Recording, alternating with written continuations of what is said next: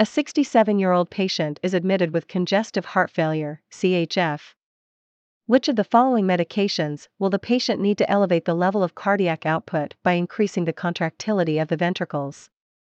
A. Diuretics. B. Calcium channel blockers. C.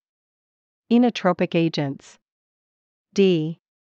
Beta adrenergic blockers. Answer C. Rationale Inotropic agents work by increasing the force of contractions of the cardiac muscles.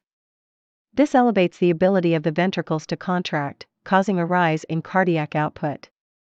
Epinephrine, norepinephrine, and dobutamine are some examples of inotropes.